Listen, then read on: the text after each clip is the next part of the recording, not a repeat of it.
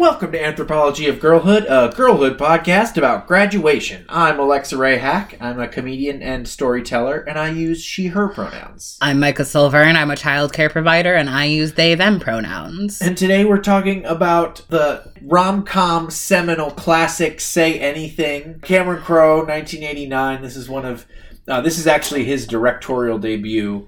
Yeah, I love this one. I love this movie. It's such a classic. If you ever wondered why people hold boomboxes up to people they love, movie. this is why. yeah, that boombox scene has got to have been referenced a hundred And it's like not even like the big romantic like pinnacle of the movie. Yeah. Which like I always forget. I always think it's like this big moment and like she ignores it. Yeah. anyway, you should definitely watch this movie if you haven't already.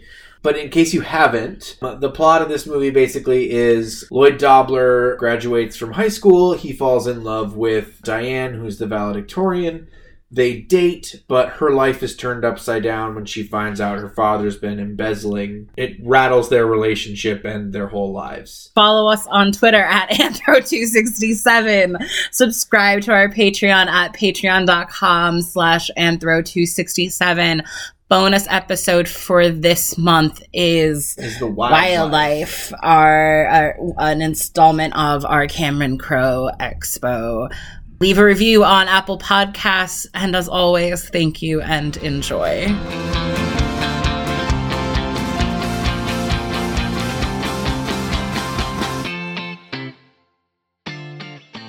There is so much classism in this movie.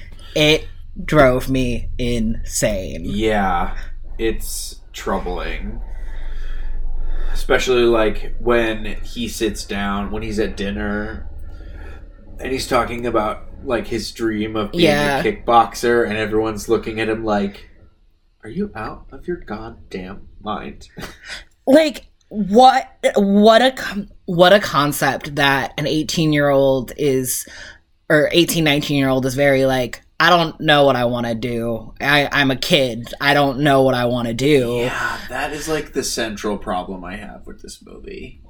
Is like not not with this movie, I Right. think, but with the culture around this movie. yeah of like forcing 17 and 18 year olds to pick what they're going to do for the rest of their lives and i think this is this movie is kind of like an intentional take on Yeah. that like it's kind of an intentional blow up of like of course an 18 year old doesn't know what he wants to do for the rest of his life because he's not fully baked yet. Yeah. But yeah it's i don't know. It's very interesting. And that that thing just drives me crazy because i also didn't know what i wanted to do at 17 or 18 and i Not a s- clue. wasted a lot of fucking time doing a lot of other bullshit when if i had just had the time and the freedom to like sit with myself and like figure out who i was i would have made a lot different and better choices Yup. I feel that there's a lot of regret around my college years because I didn't take the time or wasn't allowed the time to figure out what I was doing or what I wanted to do. Yeah. Well, because uh, there's just this like rush to just like immediately rush everyone off into college from high school. It's because you gotta just keep them busy so they don't figure out that the whole system's broken. Truly, right? It's like you can't allow them any freedom. You have to make sure they keep getting indoctrinated so that they'll make the best possible worker bees, right? And also like that way you can turn them upside down debt wise and you can do whatever you want to them because they need money desperately to get their head above water on all their student debt. Yeah. Also, speaking of student debt, I think this is I mean, I think all tuition should be free like Yeah. stupid Knowledge should not Should- be guarded by money. Precisely. But also, I think if you don't finish college, they should wipe away your student debt. Right? Because, like, I didn't finish college. I have, like, $35,000 in student loan debt and no degree to show for it. Right. Because it cost me too much money to finish school, so I couldn't finish school. So now I have to pay back all this fucking money I couldn't afford in the first place, but without the benefit of the degree because of the money. Yeah. It's a fu- and I cannot be the only person. Oh, this has happened absolutely not. It's just fucking ludicrous. It's just a system like designed to cripple people because desperate people make desperate choices. Yeah. And desperate people will do anything to be less desperate. Yeah.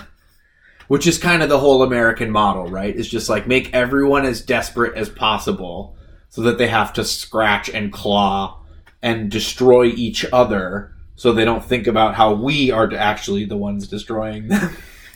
Yeah.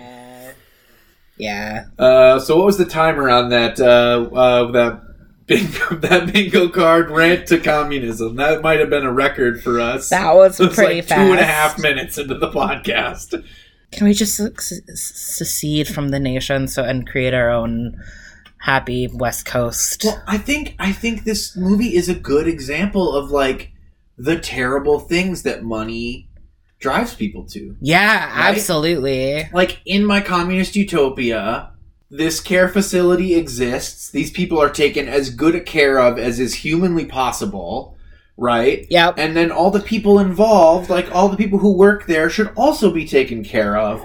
And the people who, you know, manage and run the thing, they should be able to send their kids to school and set them up to have good lives because everyone should be able to do that. Yeah. And Yeah. like the fact that he spent the better part of two decades embezzling money from like the elderly and their families just to like be able to send his kid to college and like set her up with a good life is kind of fucking devastating. Like it's kind of a horrifying commentary on like our economic system that truly the only way to get ahead and set up your children is either to already be rich or to extort someone. Yeah. I think this is a really good example of what happens when you keep your kids on a pedestal as like their child selves and don't embrace them growing up and turning into their own person. Totally. Cause like he seems to just like want to continually protect her and like not let her face the world alone and is unwilling to let her learn and Right. explore her own self. Right. And Which like we've talked at length about how that's just like bad parenting. Yeah. Cause yeah, his whole like speech to her to justify it was like, I wanted you so when you came back you could have whatever you wanted. and- Right. Which is like fair. Like Fair. But like, Like- you shouldn't the system shouldn't be up set up so you have to extort people to get that. Yeah. Yeah. Like we all should be able to first of all, we all should be able to take a break between high school and college. Oh, it should be This- mandatory. when I went to New Zealand, I learned this is a big thing in Europe. I had no idea where kids take like a gap year yeah. in between high school and college. I also think they finish high school earlier than I think do. they do too. Um, but then they take a year or sometimes a couple in between high school and university just to sort of like have a good time, figure things out, Right. relax from school a little bit, and then, you know, more informed about themselves and the world, go to college. Like, we should all be able to do that. I think everybody should just get paid a stipend for a year after high school to be like, you did it. You made it through 12 years. Fuck off. Go to Spain. Fuck some Spanish girls. Do whatever you gotta do. like, Oh, I would have loved to go to Spain. I still want to go to Spain. right? And Uh, not just for the Spanish girls, no. but also for the paella and stuff. Oh my god, the food, the art. Yeah. Oh, the mountains. So pretty in Spain. I want to go to Europe so bad. Yeah, everybody should be allowed that time to like do self exploration and figure out who they are, but like the capitalist mill needs more grist. Like there has to constantly be a new stream of people to throw into the mill to, you know, grind out dollars for six people. You know, You gotta sacrifice the many so the few can survive. So much fun. I love how how money gatekeeps everything in this country. It is nice though that he's like a good supportive dad he is such a good dad. and like he doesn't like as much as he is trying to keep her from growing up a little bit, he's not like hovering.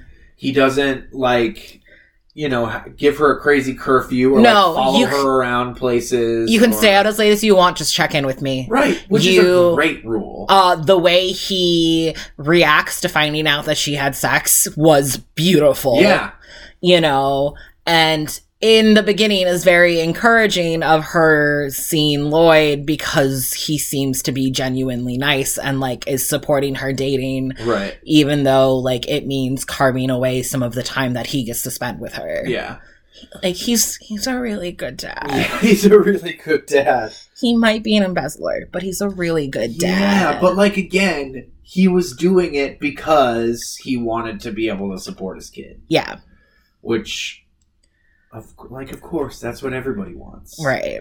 Yeah, I kind of think that all of the characters in this movie are really interesting. They really are. I think that is something that Cameron Crowe is really good at. Yeah, I was a little worried after watching singles because everyone was a little bit A little bit flat.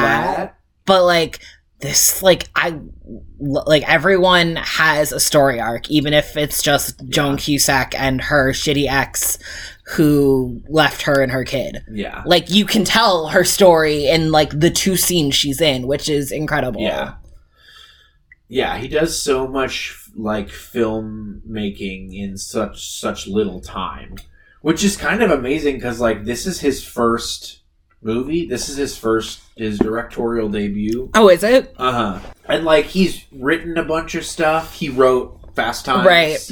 So it makes sense that the I think the script is pretty tight and the characters are pretty interesting. Yeah, yeah, yeah. Totally. Um, but it's re- really impressively directed. I mean, not flashy or anything, but impressive that so much is conveyed in such a small movie. Like, yeah. It was a yeah. It moved a lot quicker than I remember it, yeah, and it like it clips along. it clips along really well and there are some like really good storytelling points in this movie which i was not expecting and i was very pleasantly surprised yeah, like the efficiency of talking about the Cusack's parents being of them being military brats. And Right. Their parents are in Germany, and so they like support each other. right like there's literally like one line about like oh yeah i'll call them in germany to let them know whatever and that's it like and it just this movie just kind of trusts you Yeah. to pick up on stuff without like saying hey hitting you Well, over here. with it which i think is a thing that first time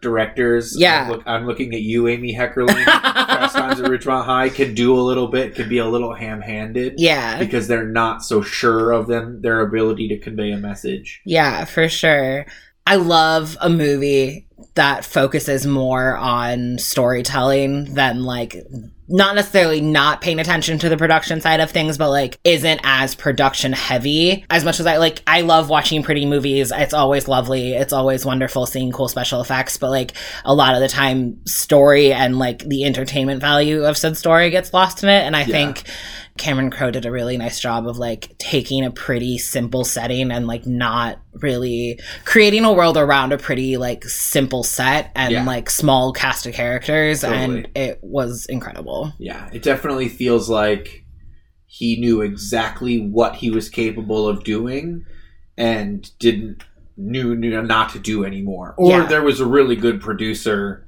who had a hand on the wheel going, nah, nah, nah, nah, Yeah. that's not what, that's not it. But I, you got to figure with all the stuff he's written Yeah. that he's pretty adept by this. Like he knows how a movie is put together at this point. He really does. It seems like it was a really fun process to step into the director's chair through this movie. totally. And you kind of have the, it has like some of the same ease on sets that we had on Amy Heckerling's movies. And it Mhm. just seems like everyone's kind of doing their best and having fun with it and like Yeah. not phoning it in or like not yeah, doing their job. totally. It's I, Yeah, I and I love when movies work well. It sounds like he had written this movie and they were trying to find a director and he just like kept having notes and they basically were like do you want to direct this like it seems like you have better ideas about this than anybody else why don't you just direct why don't you just direct it You should just do it. That is amazing. I love it. I I love that he is so picky with his directors when he writes something where he like he kind of like gives it to one of his four friends right but like having that trust in a director to tell a story that you created and mm-hmm. like not knowing it's not going to lose any of its essence totally i think is really interesting to see how directors and writers work together Because like there are plenty of writers out there who are just like total mercenaries, and they'll write whatever, and like maybe their name gets cut off of it, and maybe it ends up not being their script at all. But that's it doesn't matter because Right. they just do a lot of stuff. And that's not Cameron Crowe as a writer. Like when you see a movie that has a Cameron Crowe script. Or see a movie that he made, like you can You tell know. it's got his feeling, his dialogue, especially all Yeah. over it. i love the way he writes dialogue It's so sincere. It's so sincere and it's there are so like half my notes are just like lines that I caught that I really yeah. enjoyed. I gave her my heart and she gave, Gave me a pen. Like Jesus And Christ. especially the delivery. John Cusack is so good in this movie, he, but he's like exasperated. Like, I gave her my heart. I gave her my heart and she gave me a pen. It this movie I think and John Cusack in particular, I think did such a good job of showing like that teenage romance in Yeah. like such a genuine way. Totally. Cause like that whole line just is like first love. Like, Yeah, you know, exactly. it just like screams first love. Yeah. And it's just like I love that you have the kind of gets lost in the relationship and doesn't know how to manage your time. You have the like everything's in the honeymoon stage and happy and fun Right. and we don't fight. Yeah. I love that the whole conflict is they don't talk about their emotions Yeah. and like have a healthy discussion about what's going on. Right. And like it's just so it was so cute. This whole movie was just so really cute. cute. Oh, I it made me very happy. It was like a big dose of dopamine I didn't know I needed. Yeah, totally. Yeah, see, we're like where Amy Heckerling movies kind of feel like they're about the pain of getting older, the loss and the struggle with identity. It feels like so far Cameron Crowe movies are a little more celebratory Yeah. about childhood and youth. They're They a little more They seem more excited about growing up, about like all the new opportunities. potential. Yeah, Yeah. exactly. Than Amy Heckerling seems to be afraid of getting old. That you are not wrong. you are not wrong. I watched Vamps. I know what's in your heart. Oh. Oh baby. Um, Uh yeah. It Oh. this is another Cameron Crowe movie set in Seattle. By Right? I was gonna say I forgot it was set in Seattle and like I went down such a such a rabbit hole to figure out what this dude's fucking deal with Seattle is. Maybe he, I thought maybe he went to school here or he Yeah, lived yeah, here. yeah. No, nothing. Never lived here. As far as I could tell, never lived here. Never went to school here. Didn't grow up here. I do not understand what his thing with Seattle is. Other than he probably was around the right age to like get really into grunge, but I don't. It just doesn't make sense. Cameron Crowe, let us know why you like Seattle so much. Yeah, because he was about 20. He was in his like late Yeah. teens, early 20s when grunge happened. So like I can understand the fascin but like two movie it just feels weird. it does. Maybe it's like one of Maybe of it's just because it's our city that it makes me feel weird. I also think like Seattle's like one of those. It's a big city, but it's kind of still magical in nowhere land because no one. It's like small for a big city, and like Totally.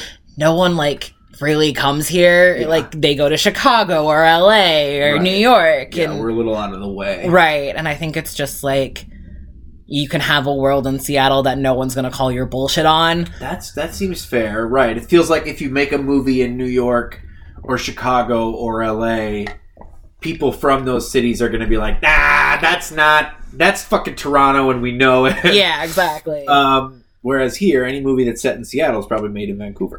Right, exactly. this movie is like barely set in Seattle the way most movies are like Right. set in places. But like Singles is In so Seattle. It's all over Seattle, and this movie has like a couple of things. Like when he's driving in the exteriors, sometimes you'll be like, "Oh, that's a whatever." Yeah. but like, there's not really any Seattle. no, but it still captures the feeling of Seattle really well. Everybody always fucks up the rain. Yeah, no one. Well, Seattle rain doesn't capture on camera well.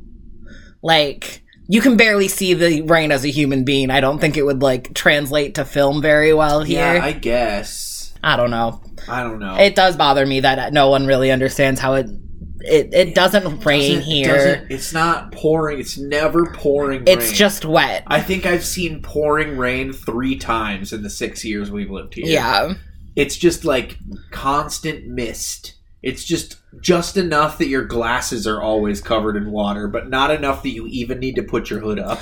I just really I don't know something about any movie with a graduation scene just feels so like hopeful. I don't know, there's something about graduation that feels so like full of possibility to me. Does it? And this movie I feel like really nails it. Yeah. I You obviously disagree from your face. I don't know if it's because I disassociated through all of my graduation or like it was as boring as I remember it, but I don't. Oh yeah, my graduation was horrible. But movie graduations are great. Yeah, okay, okay, No, yeah. no, no. I, real graduations are a fucking slog, and I wore headphones through my whole graduation. But uh, yeah, movie Movie graduations movie are pretty neat. graduations are pretty. That's all I was trying to say. Yeah, movie graduations are always cute. And I think one of my notes is this is why we had auditions for graduation speeches because of her awkward trying to be funny line. Yeah, yikes. Well, I think she's probably the valedictorian. Yeah. I don't. Doesn't the valedictorian always gets a speech? Yeah, well, They don't have to be good. They just have to have the best grades. we were really lucky, and our valedictorian was uh, on speech team and Ah. like was actually good at giving Got lucky. speeches. Yeah. Why is that word so hard? I do not know. it's the five syllables. I always get when they have like when they don't roll off your tongue as easily. It's harder. Anyway, I really love the relationship with his sister and her child. I love it. Also, it's nice. It's cool to see the Cusacks playing actual siblings. Right? It's so, like you can tell that they have a relationship and Totally. like This is, actually like the easiest kind of Right, like, I- the movie. I definitely feel like they were just like be siblings. yeah, they were like, just be you guys around. Around. Especially like the way she runs to her room to listen on his, his phone call when yeah. uh, when Diane calls back. yeah. Or like the like you used to be fun conversation. Yeah. Oh, it was so cute. And he's so good with her son. I know. I yeah, he's so good and like yeah, I I just love men who are good with kids. right. And I I wanted to talk about this because she says she says something like can't you stop playing and be his uncle? Yeah, can you be his uncle, not his playmate? Yeah, can't you be his uncle, not his playmate?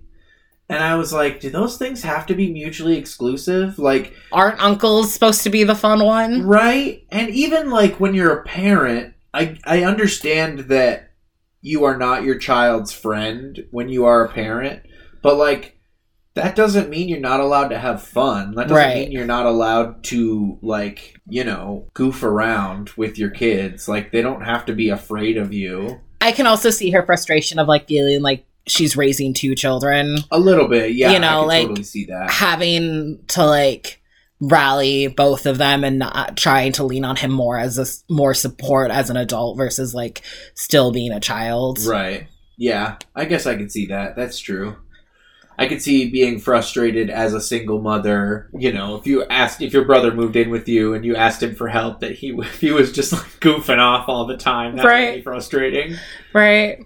Especially like, yeah, I having your kid get into kickboxing must be kind of weird. I like putting your kid into sports where they're going to get right. It's just like where they could potentially get hurt and like letting Yeah. them potentially get hurt must be very like hard to deal with at, at first. And like yeah, he's he's still a young kid, so it's definitely like one of those first like steps of independence it feels Uh-huh. like. Can we talk about the scene where Lloyd tries to go to a group of boys for advice and like immediately hates it?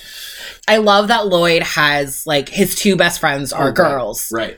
and he like has this really good support system of like learning how to be emotionally emotionally intelligent and like communicating with girls and like knows how to be sweet and kind because he has these friends to rely on Yeah, when he's like in the middle of his adorable little breakdown because Diane broke up with him he goes to the gas station to like talk, to, talk guys to the about it gas because station guys. Yeah, and like immediately is like no. this ain't it. like he calls them out of like why if you know so much about women why are you alone on a friday night Yeah, I wrote that these gas station dudes are uh, proto incels. oh absolutely They're like, oh well, I'm a horrible person and I refuse to do any self work or self examination, so no one will date me. But obviously, because I can't do any self reflection, it can't be my fault. So obviously, women are horrible. And so the only choice is to not date them, not because I'm unattractive or like unappealing, but because women are all bitches and they hate me. oh boy shall we unpack that statement my Yikes. friends Yeah. So many problems here, friend. I i really just enjoyed him pulling away from that and just going that was a mistake we're We're not taking any of that in Right. And I think it's funny because Cameron Crowe said that he is not good at writing women.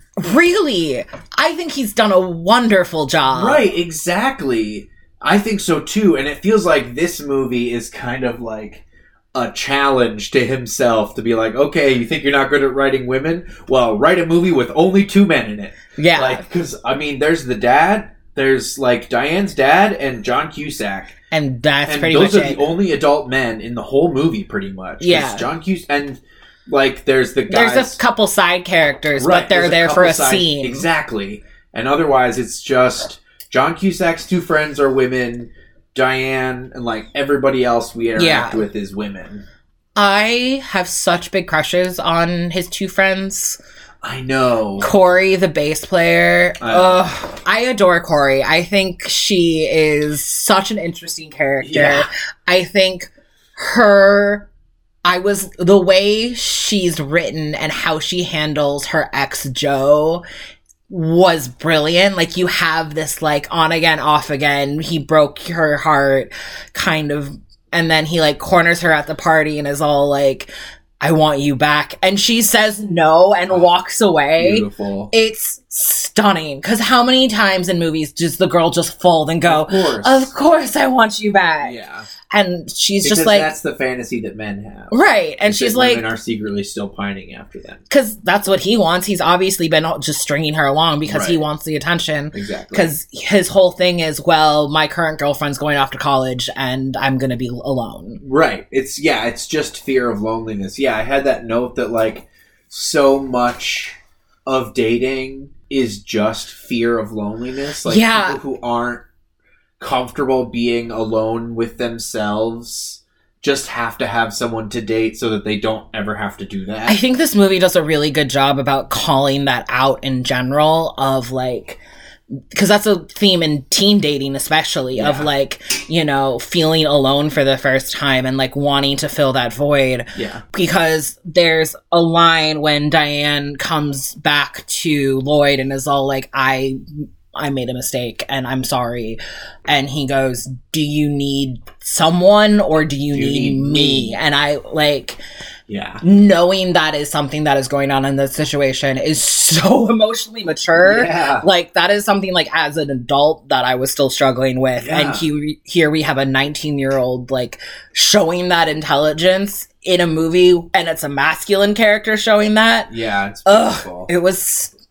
I yeah, I forgot how much I love this movie and how like absolutely like what a gorgeous portrait of positive masculinity. Yeah. And I really wanted at the beginning of this to hate Lloyd. Like, the way because of so many romantic comedies, like you're expecting him to do the classic like nice guy thing of Yeah. like she says no and you just keep badgering her over and over Right. until she says yes.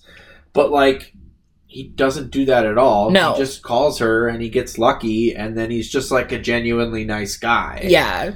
Doesn't pointing out the glass for her to step Yeah, around. Like this take take note, nice guys. Like this this is he is a genuinely nice guy. Not a quote unquote nice guy. this is what Like, a nice guy looks like. kind and giving and he's like aware and comfortable communicating his emotions and he knows what he wants out of a relationship like this is what emotional maturity looks like Right? Like him being nervous when like they're about to have sex, like him shaking and all. It's just like yeah ugh. Uh we're, we love a soft boy. yeah And, more like- men like this character Yes, be like Lloyd. Also, I love that his name is Lloyd. I don't know why the name just cracks me up. Although, okay, You know, Lloyd, almost certainly, I don't know this from, I haven't done any research, but I almost guarantee you Lloyd is a Welsh name. Because yeah, of the double L. L and the Y. yeah, that makes sense. So, talking about him being a nice guy, I, I don't uh, because it was the days before texting. I don't think this is. It's excessive, but I don't think it's unheard of of calling a girl eight times without her calling her you back. Yeah. Like, it does seem excessive. It seems like she said no, and you're just pushing it. Yeah. but I also understand like there is only like one way to communicate and you're not running into her at the school anymore. Right. And I can understand where you're coming from. Yeah, it still seems creepy. It does still seem very very creepy.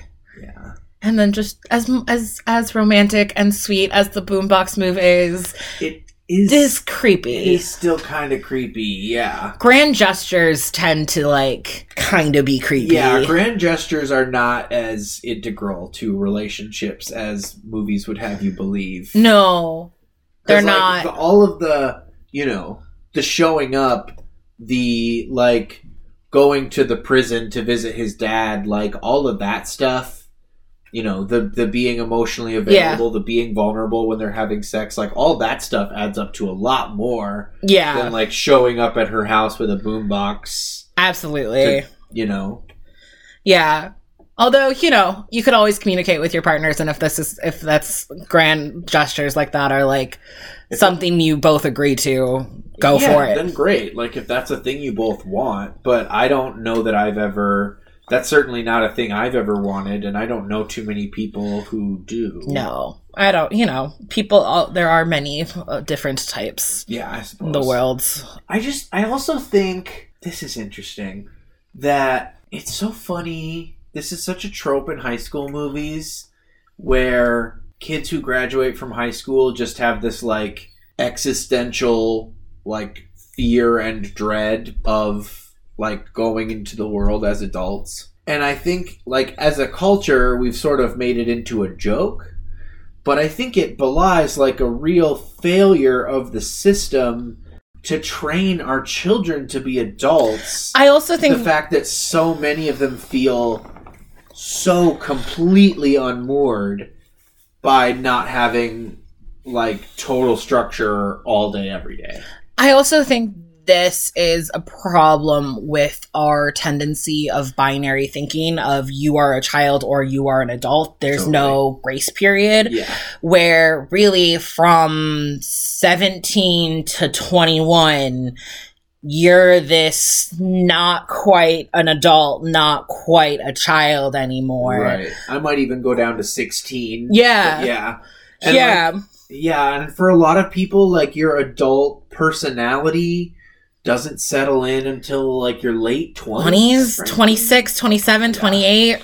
Like it's and again, we don't encourage growth and change in our society and Yeah. within our human selves. And I think that we joke around a lot like a lot of teenage pain has become a joke. Right. And- because we're just unwilling to address the pain of children. Right, because we're like, because we don't see them as genuine emotions because, oh, they're just teenagers. They're over dramatic. They Right. don't, you know, all teenagers feel things. I'm like, so meet them there. Right. Like, how hard is it to meet them there and be Yeah. like, you're right. Right now, it does feel like the end of the world, and I'm sorry that it's you're going through this. Yeah. Here are some steps. Here are some tips we can go through. Right. Here's some emotional regulation training we can go through. And instead, we just beat kids with, like, well, when you're an adult, no one's going to coddle you. And it's like, well, I'm not an adult now. So why don't you give me some tools so that when I am an adult and people aren't going to coddle me, I'm prepared for it? yeah. Rather than just, like, smacking me on the head about it. right? Or, you know, like maybe as adults we could also like show each other a little bit more of empathy and like understanding and like when our friends go through breakups we like help them out through it. Let's go get drunk and watch cheesy movies, you Right. know? It's a very masculine point of view of like you will never have a support system again. You have to be on your own, I feel Right, like. right. Because like that's what we teach our men and like that's it's what is also a expected. very capitalist, like, especially American Randian capitalist that's true it is. ideology of like there is no system. There can be no support structure. You are an island unto yourself and it is your job to destroy as many neighboring islands to make yours as tall as possible. You know, you build i don't make these things up. This is just the culture. Y- y'all know it's stronger when it has support, right? Like they building don't they don't know that no. towers. they need- truly think that a single tower is stronger than a pyramid because they don't understand physics I was say, did y'all play Jenga as a kid? I feel like you, in Jen- the Jenga, right? The one where you stack up all the blocks end to end the long way. uh yeah.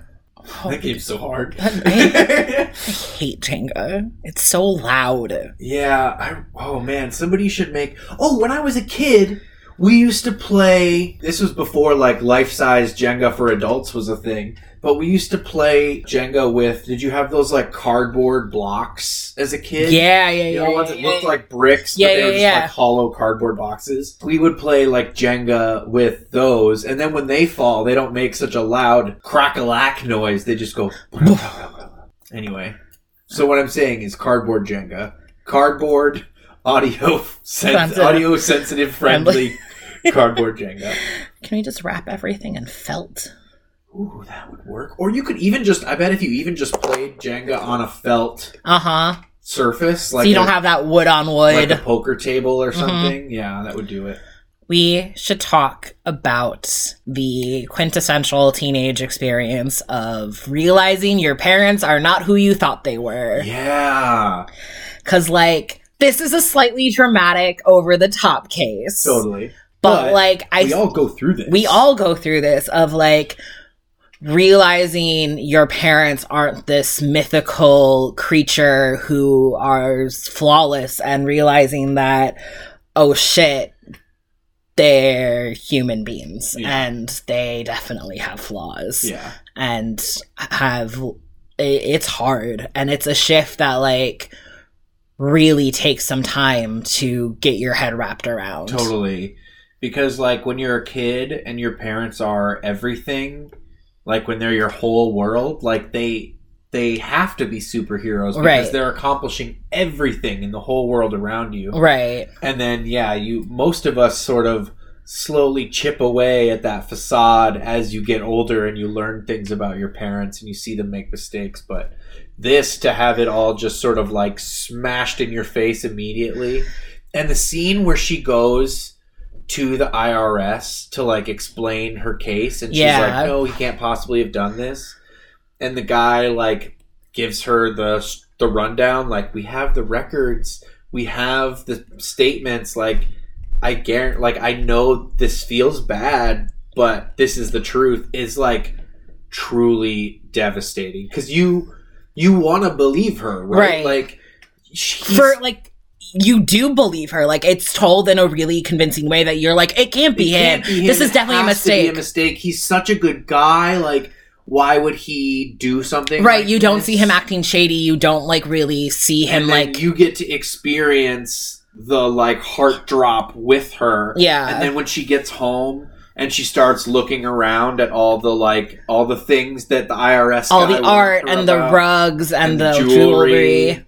Yeah, it's just like you have the whole like realization with her, and it, it's it's like almost is enough to give you vertigo. yeah it's like to have that whole conception of your world, especially when you are, you know, you have a single parent, when you Yeah. just live with your dad and your dad is like your whole world, to have this crumble in front of you must just be, Devastating. yeah. And Like, especially like with your life already changing as much as it is with going to college and going to college in a different country right. and then having like the one person you have le- leaned on for all of your support just like completely taken away from Right. you. I mean, also kind of an object lesson in spreading out your support structure. and Absolutely. depending on one person for all of your support needs. Absolutely.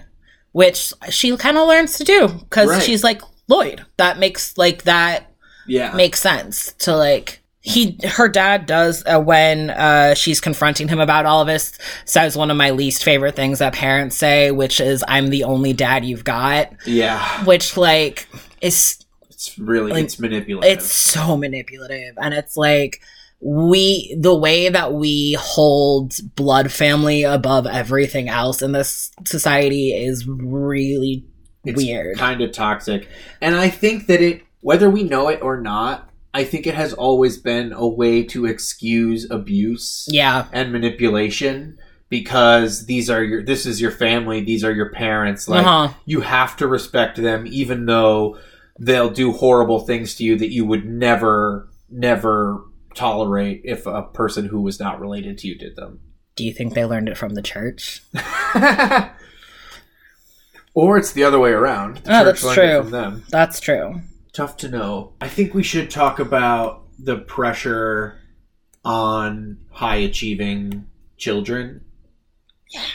Because it is it's irresponsible for one. I think because like it's not it's not fair, no right? It's not fair to put a whole world full of adult expectations onto a child who hasn't really consented to or agreed to those expectations. Yeah, there's definitely a shift in teaching right now, and like something that is being taught to teachers and that is being, what's the word, encouraged to be taught with students is learning how to praise students on the work that they put in versus the, The results Yeah. because so many of us, especially uh, this last generation of millennials going through school, like it was all about getting A's. It was all about like, and it didn't matter, like, you know, take my brother and I, for example, like, for a long time, school came really easy to him and he would like put in no work and get all A's. And Sure. so it was like, great, you know, he, where I was putting in like twice the amount of work, still getting B C's because I my brain just didn't work the same way Yeah. and I didn't hold the information the same way. Yeah. And it puts a value judgment on our children and puts an extra layer of shame and pressure into learning the correct way and the correct information Right. that is just not helpful. Right. And then y- our children are going through enough learning how to grow up, adding that like you need to keep doing like the it's not like it gets easier with every test you pass. It's Right. like it gets harder It and gets harder harder. because you're just like climbing further and further up and the drop pressure down. is higher. yeah. and the drop down is just terrifying. Yeah. I remember uh, when I was in high school, I I was like your brother. Like I t- got pretty good grades in school without really doing anything. And I remember there was one test that it was like a geography thing or whatever, and I just like didn't study at all, had no fucking clue, and so I fucking cheated. I you know stole somebody else's answers, and I got caught, which sucks. But I remember the teacher being like, "You get such good grades. Why would you need to cheat?" And I was like, "Exactly. I get really good grades. So the expectation is I have to keep getting really good grades because if my grades fail, then I'm obviously doing something that deserves to be punished. and Right. I'm going to be punished at home for it because my grades have gone down. Yeah. So I can't fail this test Yeah. because then I'm going to, you know, like I'm going to be grounded for months because I got a B a C instead of an A. Right. Yeah, I I was the classic like did really well in school up to a certain point and then things just got harder and I just like started slipping and like the like disappointment in yourself and the pressure that you add to yourself of like you can do this you've proven you can do this Right. what is wrong with you now Yeah. that you can't keep up with everyone else and why are you struggling with this Yeah. is When instead, if we just taught kids to find the things they are good at and value those things and put, you know, put energy into learning the things they can learn, and Right. learning the things they are good at, like kids would, people in general would have a lot, you know, higher sense of of self Yeah. and of achievement than just like, well, you're bad at standardized testing, so I guess you're a terrible human being. yeah yeah it's Plus, it's just like the pressure of generational expectation on children. I mean, it's not the case in this family, but for a lot of families, if you're poor or if you're first generation going to college, yeah like the expectation is you have to go to college and you have to get a really good job because you are expected to lift the rest of us out of poverty. right Like it's your job to make enough money that all of us can get lifted up with you. And that's just not fair. no Like if a kid wants to do that, if that's their goal, then great. Like awesome. What a selfless goal to have. But it's not fair to be like, well, because I spawned you against your will, now it's your job to take care of me forever. Yeah. Yeah, it's we saw that kind of in Loser with Exactly. like his like pressure and like again again having 17 and 18 year olds have the extra pressure of my entire future rides on me getting good grades Right. because if I don't get good grades, I don't get into the college that I want or the good or the better colleges. I don't get the scholarships. I can't go Right. take these steps forward and I'm going to be stuck in this space that we have told is undervalued and not okay. Yeah. Well, and yeah, it's just like it, the whole system is designed to create more conflict between students, right? Like there's a like I'm sure we talked about this before, but you know, because there's a limited number of scholarships and a limited number of good schools, Right. and like you could only get good jobs if you go get good grades from a good school. And you know, now in 2022, you probably also have to get a master's degree if you want to go Yeah. get a good job. So you got to get a good score on the GRE. You got to be able to get that master. You know, it's just like it's more and more and more gatekeeping so that only a small number of people will ever have access to real wealth. yeah. Anyway, We should let our kids be kids. yeah. I feel like that's kind of the message of this podcast. Yeah. The real crime in this movie is how lightly we punish white collar crime in this country. Right? Been- Holy shit. Has been ripping off old people for 17 years to the tune of hundreds of thousands or millions of dollars, and he gets a hundred thousand dollar fine. Which, by the way, if you've ripped off people for millions of dollars, a fine is literally nothing, and nine months in prison. It is. Where if he was an 18 year old black guy who got caught selling marijuana for the third time, he'd be in prison for 25 fucking years. Yep. It is horrifying. But because white, rich white people commit white collar crime, we can't punish them because as a country we don't punish rich white people for anything. No. Why would we? They rule the world. Exactly. Because if we lick their boots enough, maybe they'll trickle down some money on us. It is 2022. Can we just accept that trickle down economy is uh total bullshit? Yeah. It obvi- like we've been doing it effectively for the last 40 years and see where it has gotten us. Nine people own a trillion dollars and the rest of us are literally dying from lack of funds. I think we figured it out. It doesn't work. It's never gonna. The study's over. Let's try something new. Yeah. Eating their organs. I am all for that. But I want to know what you think the central growing up narrative of this movie is. What does Cameron Crowe, in the lens of this movie, think growing up means? I think one thing you can take away from this movie that Cameron Crowe has to say about growing up is that growing up is the experience of figuring out where you're going. Yeah. Like Lloyd doesn't ever really like have a clear path, but he starts taking steps forward and that show like and that's him maturing and I see that we see that as like him moving forward with his life. Like he stands up for what he wants in his life and he goes after it. Like he doesn't know what he wants to do for a job, but he knows that he wants to be with Diane and he is willing to fly to a different country with her Yeah. and like leave his life behind and like uh have the clarity to follow through with who he is. I also think that part of the narrative of growing up that Cameron Crowe uh, is illustrating is finding strength in knowing who you are Yeah. because like Lloyd doesn't really change who he is through this movie.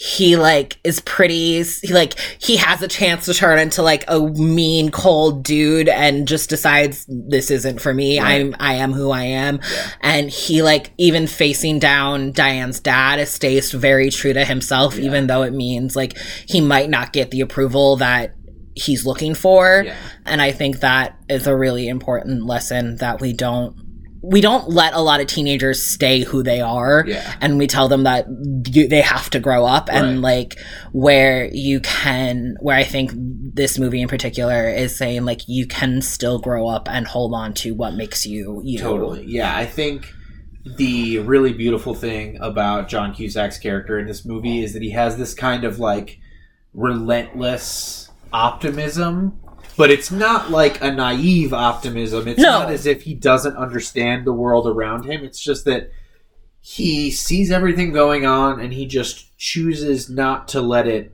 get him down. Like he chooses not to let it affect him. he's got this line to his sister that is some neurotypical shit, but it's very true to his character of like, how hard is it to choose to be in a good mood and be in a good mood? Right. Like, he's very like, just, it takes, like, it takes effort, but like, it's, your choice. You can choose. And like, granted, you're right. For for neurodivergent people, it is a, lot harder. Can be a lot harder to choose happiness. But like, he's not wrong. No, It's he's a not. Choice you can make, and you can also choose misery.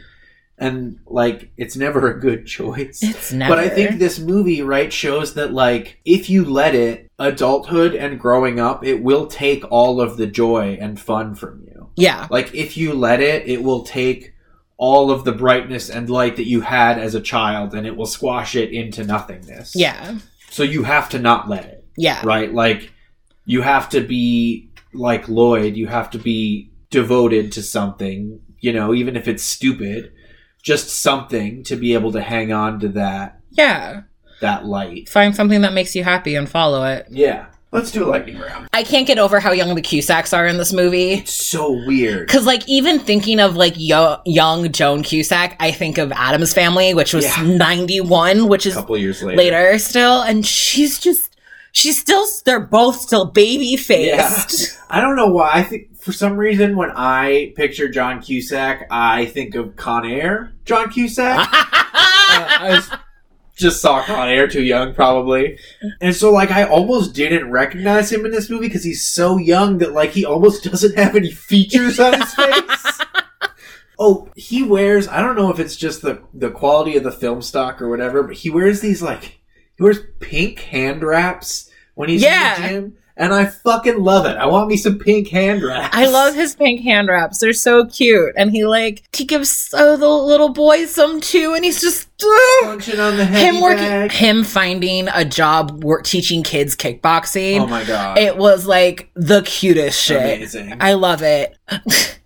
Diane's dad does this thing that I personally would be mortified about, but it is also a good tactic when you are raising a child of making her admit that she is special and like take in how big it is that she won this fellowship yeah. and like how sweet. Yeah. Like reminding your child that you worked hard for this. yeah. You are allowed to celebrate You're this. allowed to celebrate. No one can downplay what an achievement this is. I'm just so glad the days of calling a landline to to go out with someone and hoping their parents didn't answer are, are long since behind. Oh my god, this is a nightmare of mine. Why why why did we have to just like call people? Ah, I fucking hated it. I remember I remember it. it was terrible. The like the like panic attack of like, please don't let it be your parents. Please don't let it be your parents. when they are at the party and he's talking to his guidance counselor. One, why is your guidance counselor at this high school party? Creepy. Creepy.